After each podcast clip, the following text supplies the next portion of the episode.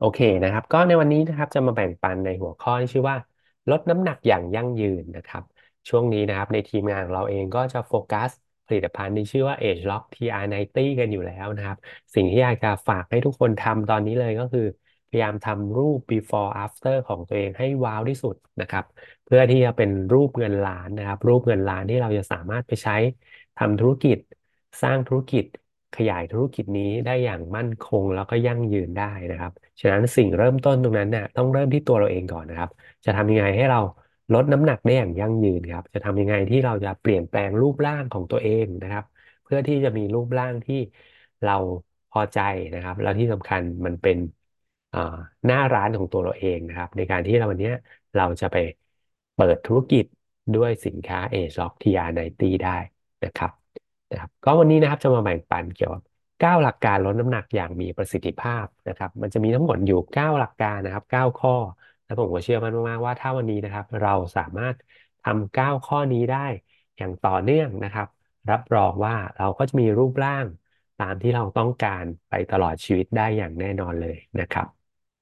มาดูกันทีละข้อเลยนะครับ ข้อที่หนึ่งนะครับเขาบอกว่าเราจะต้องฝึกทานอาหารให้สมดุลหลากหลายครับ ตรงนี้มันสำคัญยังไงนะครับ เขาบอกว่าการที่เราทานอาหารอย่างใดอย่างหนึ่งเนี่ยนะครับอาหารหนึ่งชนิดเนี่ย มันก็จะมีวิตามินเกลือแร่สารอาหารที่เฉพาะตัวอยู่นะครับ ถ้าวันนี้เราอยากจะ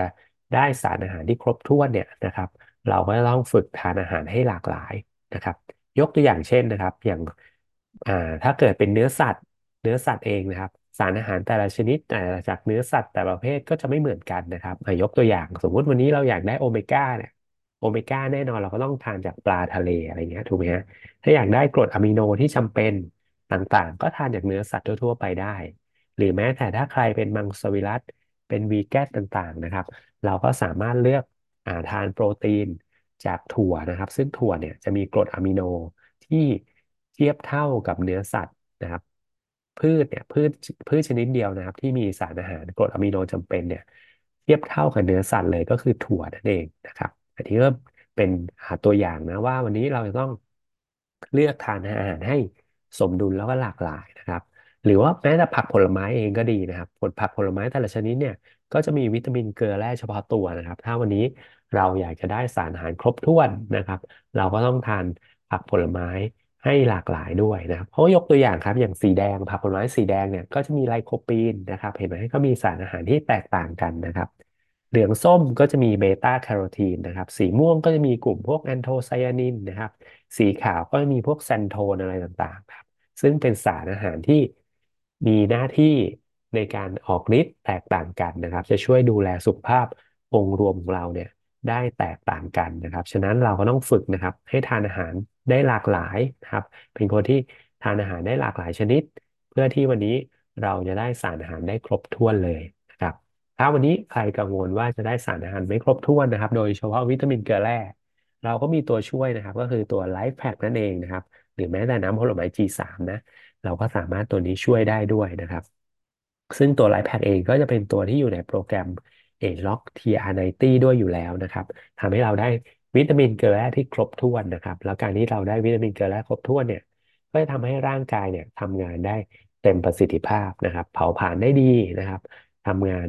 ซ่อมแซมส่วนที่สึกหรอได้อย่างดีมีประสิทธิภาพด้วยเช่นเดียวกันนะครับ อันนี้คือข้อแรกเลยนะครับ ฝึกทานอาหารให้สมดุลหลากหลาย เพื่อที่จะได้สารอาหารครบถ้วนนะครับ ข้อที่สองนะครับดื่มน้ำไม่เพียงพอด้วยนะครับ อันนี้ก็เป็นสิ่งสำคัญมากๆนะครับ เวลาเราออกไป ชั่งไขมันลูกค้านะครับ เคยสังเกตไหมครับว่าคนที่ไขมันเกินเยอะๆเนี่ย ปริมาณน้ำในร่างกายจะน้อยนะครับ ฉะนั้นจริงๆแล้วการดื่มน้ำเยอะให้มากเพียงพอเนี่ย มันจะสามารถช่วยลดไขมันในร่างกายได้ด้วยนะครับ เหตุผลเพราะว่าอะไรเพราะว่าในเซลล์ของร่างกายทุกๆเซลล์เนี่ย มันประกอบด้วยน้ำกับไขมันอยู่แล้วนะครับ ถ้าวันนี้เราดื่มน้ำให้เยอะขึ้น ในเซลล์เรามันก็จะเก็บน้ำมากขึ้นนะครับ มันก็ จะไปแทนที่ไขมันได้ดีขึ้นด้วยนะครับ ฉะนั้นการดื่มน้ำให้มากเพียงพอเนี่ยก็สำคัญมากๆเลยนะครับเขาบอกว่าเทคนิคการดื่มน้ำที่ดีนะครับ ควรจะดื่มอ่าในแต่ละวันเนี่ยครับควรจะดื่มแบบสม่ำเสมอไปทั้งวันนะครับ ไม่ใช่ดื่มแบบแค่สามครั้งหลังอาหาร แล้วก็ดื่มทีไรเยอะๆนะครับ แบบนี้ไม่ค่อยโอเคเท่าไหร่ การดื่มน้ำที่ดีเนี่ย ควรจะดื่มให้สม่ำเสมอ ระหว่างวันนะครับ ให้สม่ำเสมอในทั้งทั้งวันเลยนะครับ แล้วเขาบอกว่าเทคนิคการดื่มน้ำที่ทำให้เราเนี่ยลดน้ำหนักได้ดีนะครับ ให้ดื่มน้ำก่อนอาหาร พอเราดื่มน้ำก่อนอาหารเนี่ย มันจะทำให้ลดความอยากอาหารได้ระดับหนึ่งด้วยนะครับ แล้วก็ปริมาณน้ำนะครับ ที่เราควรจะดื่มต่อวันเนี่ยควรจะเป็นเท่าไหร่นะครับ อันนี้ผมก็ไปเสิร์ชข้อมูลมาเพิ่มนะจริง ๆ ก็มีหลากหลายหลักการมากๆนะครับ แต่เนี้ยผมจำได้หลักการเนี้ยที่คุณนิพันธ์เคยสอนไว้ตั้งแต่ คลาส TR90 ตั้งแต่สมัยแรก ๆ เลยนะครับ วิธีคำนวณปริมาณน้ำนะครับ ที่เราควรจะดื่มในแต่ละวันเนี่ย ให้เอาน้ำหนักตัวนะครับ น้ำหนักตัวเนี่ยคูณ 48 48 นี่มาจากไหนครับ เขาบอกว่าก็คือ 24 ชั่วโมง ในแต่ละชั่วโมงเนี่ยร่างกายจะสูญเสียน้ำประมาณ 2 ml ครับนะครับนี่คือที่มาของเลข 48 นะครับให้เอาน้ำหนักตัวคูณ 48 นะ 48 มันมาจาก 24 คูณ 2 นะครับ แล้วก็บวกอีก 500 หน่วยมันออกมาจะได้เป็น ml นะครับ ก็คือมิลลิลิตรต่อวันนะครับ ยกตัวอย่างเช่นนะครับ ถ้าวันนี้เราน้ำหนักตัว 50 กิโลกรัมควรจะดื่มน้ำเท่าไหร่นะครับ ก็เอา 50 คูณ 48 แล้วก็บวกด้วย 500 นะ ก็จะออกมาเป็น 2,900 มิลลิลิตรนะครับก็ดื่มน้ำวันละประมาณ 3 ลิตร อะไรแบบนี้เป็นต้นนะครับ อันนี้คือวิธีการคำนวณนะครับ ปริมาณน้ำที่เราควรจะดื่มต่อวันคร่าว ๆนะครับ ว่าเราควรจะดื่มน้ำมากน้อยแค่ไหนนะครับอะ ข้อที่สามครับ เราควรจะต้องฝึกให้เป็นคนที่รักการออกกำลังกายด้วยนะครับ ออกกำลังกายอย่างสม่ำเสมอเลยนะครับ จริง ๆ แล้วการออกกำลังกายที่ดีเนี่ยเขาบอกมันมีสามแบบนะครับ การออกกำลังกายที่ดีมีสามแบบนะครับ strength คือเพิ่มความแข็งแรงของร่างกายได้แก่อะไรบ้างครับ พวก weight training body weight อะไรต่างๆนะครับ อันนี้คือเพิ่มความแข็งแรงของกล้ามเนื้อส่วนที่สองครับคือการออกกำลังกายแบบ cardio ทำให้ปอดหัวใจทำงานได้ดีขึ้นนะครับ สามก็คือ flexibility ความยืดหยุ่นทำให้ร่างกายมีความยืดหยุ่นนะครับ ได้แก่พวกโยคะพิลาทิสอะไรพวกนี้เป็นต้นนะครับเขาบอกการออกกำลังกายที่ดีเนี่ยจริง ๆ แล้วควรจะทำสามอย่างนี้ประกอบกันเลยนะครับสามอย่างนี้ประกอบกันเลยนะครับจำได้ไหมครับ เมื่อสัปดาห์ที่แล้วเนี่ย ผมมีพูดถึงเรื่องของสมดุลพลังงานนะนะครับ สมดุลพลังงานเนี่ยนะครับเขาบอกว่า BMR เนี่ยมันมีผลถึง 70%ครับ BMR จะแปรผันตรงกับปริมาณกล้ามเนื้อด้วยนะครับ ฉะนั้นถ้าเราฝึก ให้เป็นคนที่ออกกำลังกายแบบเวทเทรนนิ่งเพิ่มความแข็งแรงของกล้ามเนื้อนะครับ เราก็จะเพิ่ม BMR ไปได้โดยอัตโนมัตินะครับพอการเพิ่ม BMR ไปเนี่ยนะครับ ก็จะเพิ่มการเผาผลาญยิ่งเผาผลาญดี ยิ่งอ้วนยากนะครับโอเคไหมครับนะครับฉะนั้นเราก็ต้องฝึกการออกกำลังกายให้ดีนะครับฉะนั้นถ้าเกิดถามผมนะในความคิดเห็นผมตอนนี้นะนะครับ ถ้าเราเลือกเอาแบบแค่อย่างใดอย่างหนึ่งนะ weight training cardio หรือว่า flexibility เนี่ย ผมแนะนำว่าเลือกแบบเวทเทรนนิ่งก่อน เพราะมันจะเพิ่ม BMR ของเรานะ เพราะ BMR เนี่ยมีผลต่อการเผาผลาญถึง 70%เลยทีเดียวนะครับ อันนี้ก็เป็นการฝึกการออกกำลังกายอย่างสม่ำเสมอนะครับทำให้เรารักษารูปร่าง แล้วก็มีหุ่นที่ดีตามที่เราต้องการได้นะครับ ปัจจัยที่สี่นะครับก็คือทานอาหารให้ได้สัดส่วนนะครับ การทานอาหารให้ได้สัดส่วนเนี่ยโภชนาการที่ถูกต้องอะนะครับ มันง่าย ๆ แบบนี้นะครับ แป้งน้อย โปรตีนถึง น้ำเพียงพอสารอาหารต้องครบถ้วนนะครับ แป้งน้อยน้อยขนาดไหนล่ะนะครับ ก็เราที่เรียนรู้กันมานะก็หนึ่งอุ้งมือครับนะครับ ก็เหมือนประมาณรูปเนี้ยนะครับหนึ่งอุ้งมือนะโปรตีนประมาณหนึ่งกำปั้นนะครับนะครับ หรือหลายๆ คนคงเคยได้ยินแบบ ที่ออยนะออกมารณรงค์ว่าผักครึ่งหนึ่งอย่างอื่นครึ่งหนึ่งอะไรเงี้ยนะครับ ตรงนี้ก็เป็นส่วนหนึ่งที่เอามาปรับใช้ในการทานอาหารเป็นสัดส่วนของอาหารได้นะครับ จากรูปนี้เลยก็จะเห็นว่าผักผลไม้เป็นครึ่งหนึ่งเห็นไหมฮะ แล้วก็โปรตีนหนึ่งในสี่แป้งประมาณหนึ่งในสี่นะครับ อันนี้ก็คือถือว่าเป็นสัดส่วนที่เหมาะสมโอเคในระดับหนึ่งนะครับและเราก็สามารถเพิ่มระดับโปรตีนที่เราทานในแต่ละวันไปได้ด้วยนะครับ จริง ๆ โปรตีนที่ควรจะทานในแต่ละวันเนี่ยก็คืออย่างน้อยนะครับหนึ่งถึงหนึ่งจุดห้าเท่าของน้ำหนักตัวนะครับ อันนี้คืออย่างน้อยนะ แต่แล้ววันนี้ถ้าเราอยากสร้างกล้ามเนื้อให้เยอะๆแล้วเราเป็นคนที่เล่นเวทออกกำลังกายอย่างสม่ำเสมอเนี่ย ก็ควรจะทานโปรตีนเป็นสองเท่าของน้ำหนักตัวเลยนะครับคำว่าทานโปรตีนเป็นสองเท่าเนี่ย คือกรัมโปรตีนต่อน้ำหนักตัวนะครับ อย่างเช่นวันนี้ถ้าเราหนักห้าสิบกิโลกรัมเนี่ยสองเท่าของน้ำหนักตัวก็คือต้องทานโปรตีนให้ได้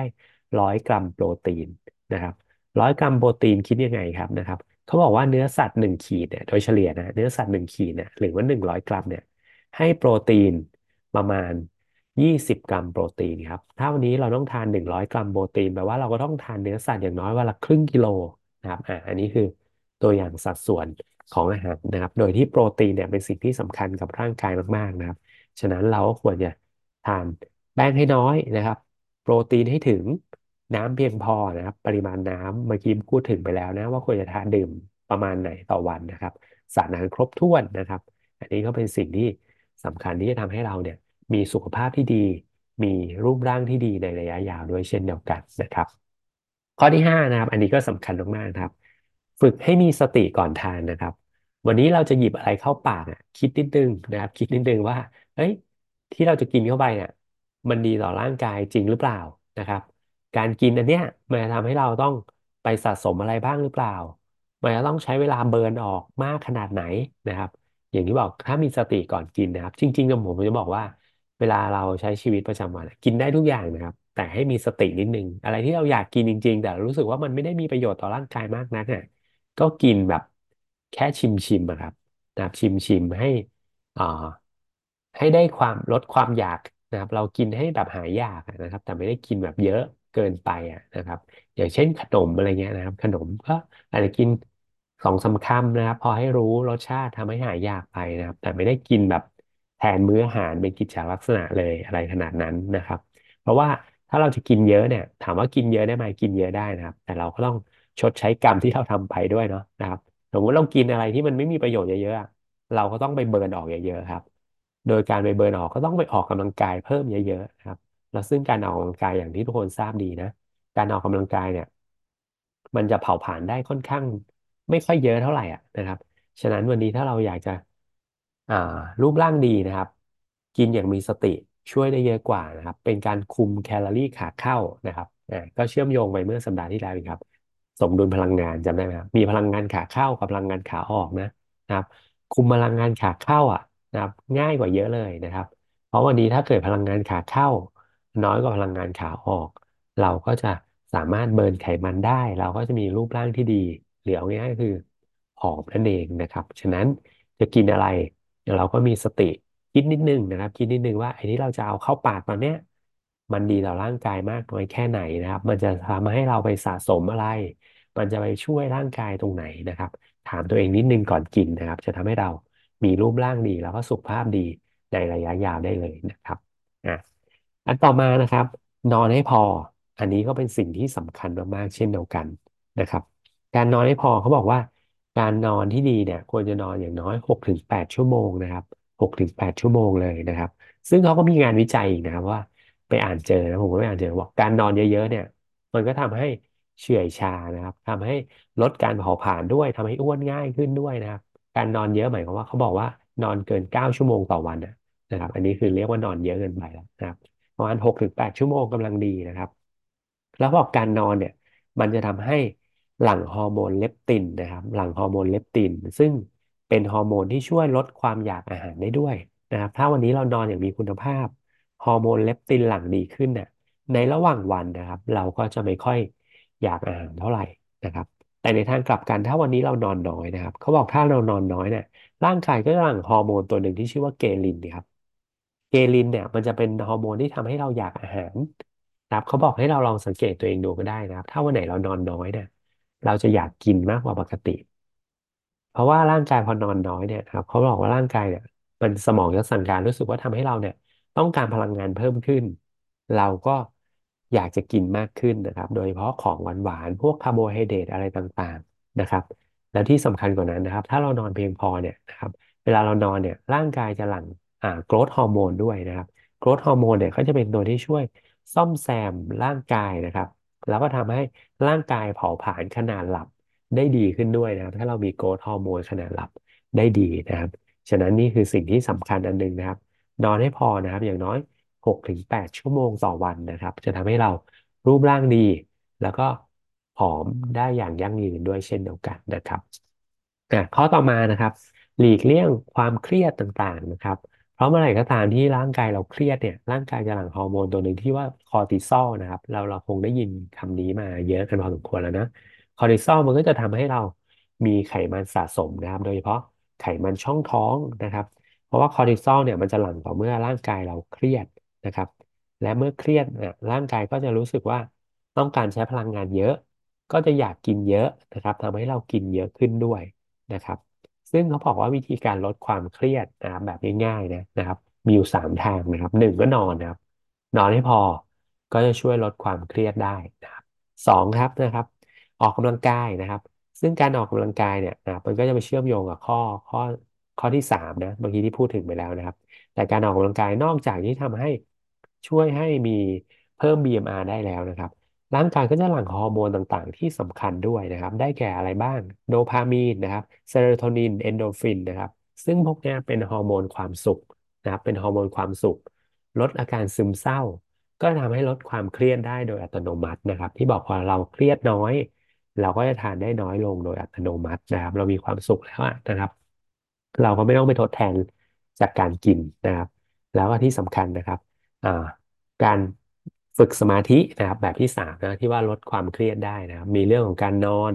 การออกกำลังกาย แล้วการฝึกสมาธินะครับการฝึกสมาธิอย่างสม่ำเสมอเนี่ย จะทำให้ร่างกายนะครับนะครับทำให้สภาพจิตเนี่ยไปสู่คลื่นสมองที่เขาเรียกว่าอัลฟานะครับ มันจะทำให้ลดความเครียดทำให้เราเนี่ยมีสภาวะจิตที่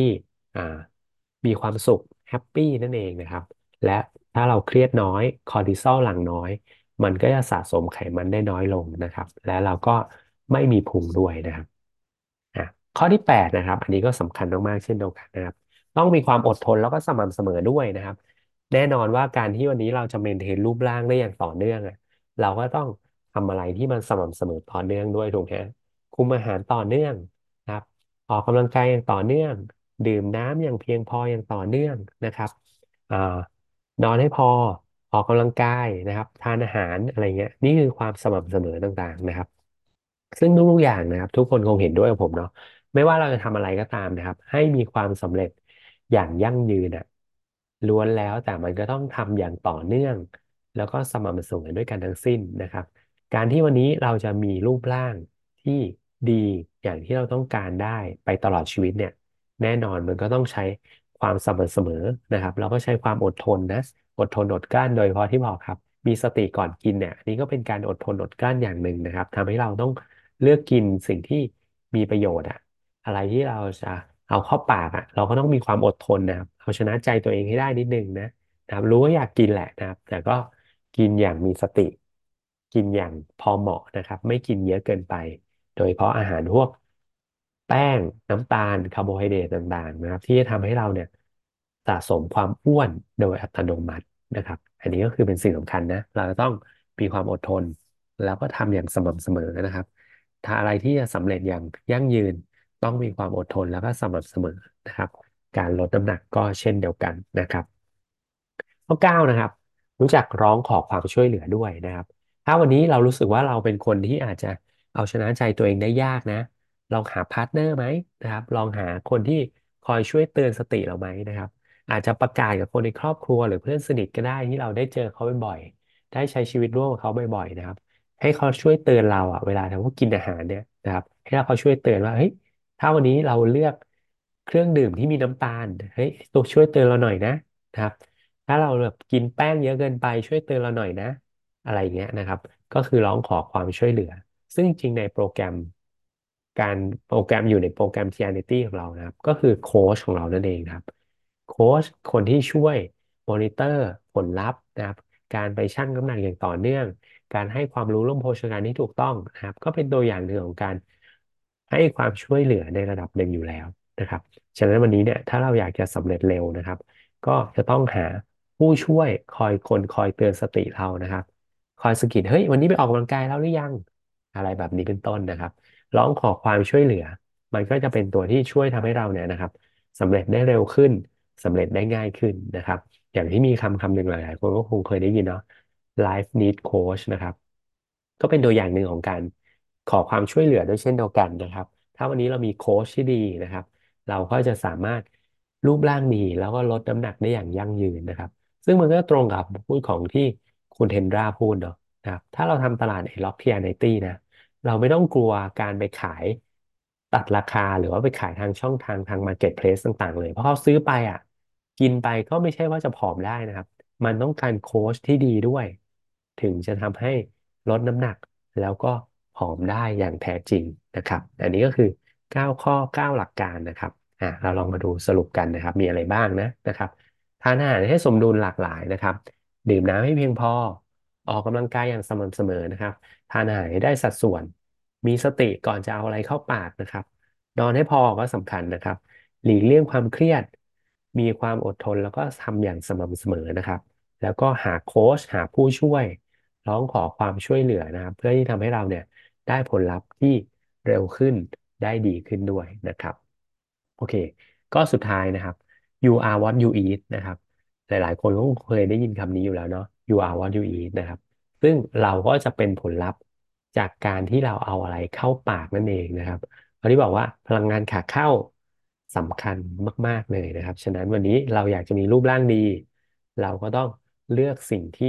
เอาเข้าปากให้ดีด้วยนะครับ และรับรองได้ว่า ถ้าเราเลือกได้ดีนะครับ เราก็จะมีรูปร่างที่ดีไปตลอดชีวิตได้อย่างแน่นอนนะครับ